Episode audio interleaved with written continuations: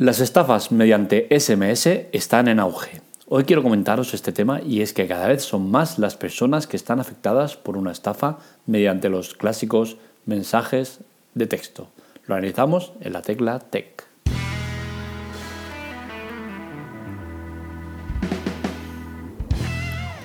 Seguramente en vuestro entorno más cercano habéis eh, conocido a alguien que tenga un problema relacionado con la estafa mediante SMS.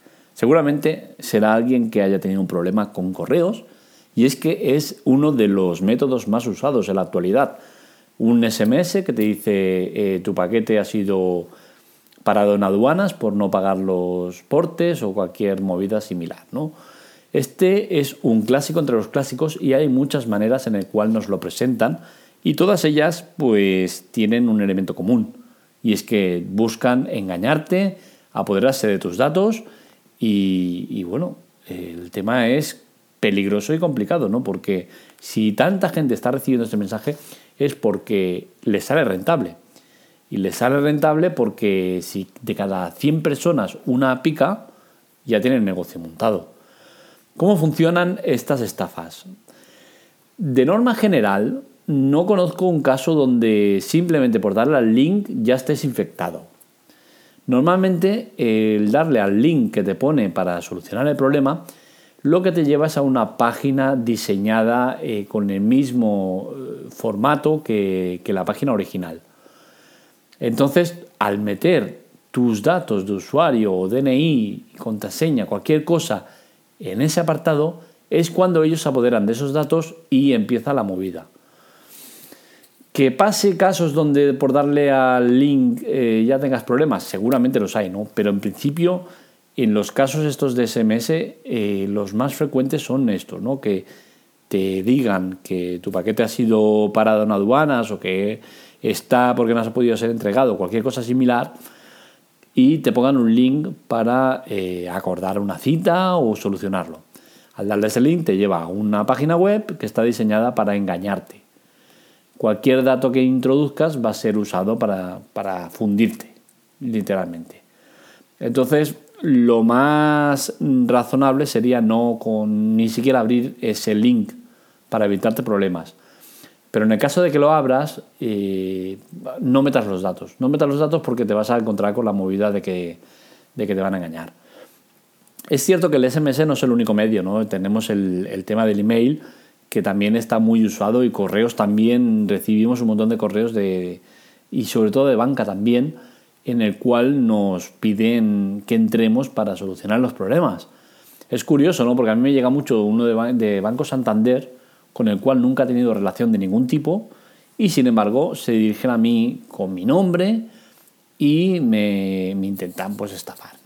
Estos son gente que se dedica a esto Normalmente, eh, bueno, normalmente no siempre, eh, si os fijáis en, el, en quién envía el, mensaje, te puede poner Banco Santander todo lo que quieras, pero la dirección de correo no tiene nada que ver con Banco Santander. Hasta aquí, por suerte, estamos bien cubiertos y en el tema de, mails siempre sale eh, en, el destinatario, en, el, en el emisor de, este correo, siempre te saldrá quién lo manda, ¿no? Entonces, eso no se ha podido falsificar ni se podrá, por suerte, a no ser que sea alguna entidad cuya letra sea, por ejemplo, una L que se puede eh, engañar con una I mayúscula. Entonces ahí sí que estaríamos en peligro. Pero exactamente el mismo correo no van a poder. Mucho ojo con lo que os digo porque realmente funciona a mí. De hecho, me han pirateado no, no nada relacionado a esto, sino el tema del canal de, Telegram, eh, abrieron un canal paralelo en el cual metían pestes y la liaban muy gorda. Y ese eh, era cuando estaba en Android al mando, ¿no? que por cierto va a seguir estando, no ha desaparecido. Simplemente estamos en un receso que volverá en nada ya.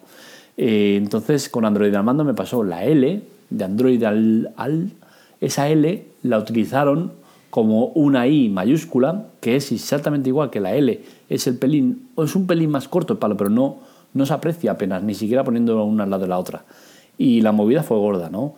Entonces eh, tenéis que tener cuidado con eso de las letras porque puede causar problema.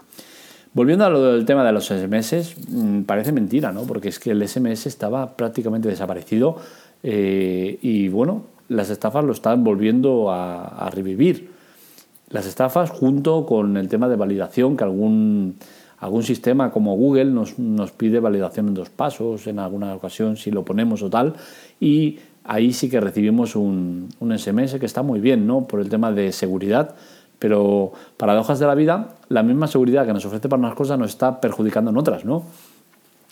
Sobre si existe una solución, pues la verdad es que lo veo mal, ¿no?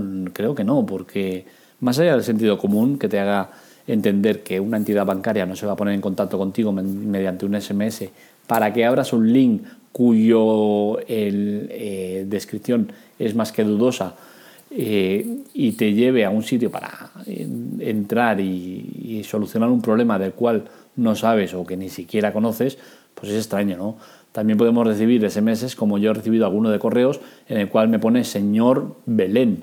Se está dirigiendo a mi mujer, que se llama Belén, pero sin embargo me lo mandan a mí, a mi, a mi teléfono. Entonces, esto es dudoso, ¿no? Aparte de eh, el cómo está escrito ese mensaje, ¿no? Con falta de ortografía, eh, el, nombre, es, extraño, ¿no? Entonces, eh, más allá del sentido común, no podemos hacer nada. Es difícil que se pueda hacer algo eh, ni el RGPD ha conseguido solucionar el tema de que nuestros datos estén un poco a salvo. Eh, acaban corriendo por todos lados y somos carne de cañón. A mí me preocupa el tema, ¿no? Eh, por ejemplo, de este SMS que viene a señor Belén. ¿Por qué? Porque están enlazando varias cosas. Por un lado tienen mi teléfono y por otro lado saben el nombre de mi mujer y están ahí haciendo un popurri de cosas. No acaban de acertar del todo, pero sí que están bien enfocados. Entonces, eh, es complicado, es complicado el tema y hay que tener mucho cuidado. Con la cual cosa, siempre que una entidad bancaria o cualquier movida quiera solucionar un problema, no lo va a hacer mediante una llamada o mediante un SMS, va a ser presencial en la oficina. Con la cual cosa no os fiéis de nada de este tipo de, artimañas que son muy, muy cutres. En muchos casos son malas, que están mal hechas, pero la gente sigue picando. Así que mucho ojo y ya sabéis, SMS ni caso, links ni caso, y menos cuando son de, eso, de formato extraño. Eh, así que nada, este es el podcast de hoy, espero que os haya gustado. En las notas os dejo el link al artículo de la web y ya sabéis, si os gusta, un like o compartir es la mejor manera de que sigamos creciendo y poco más por mi parte. Un saludo, nos leemos, nos escuchamos.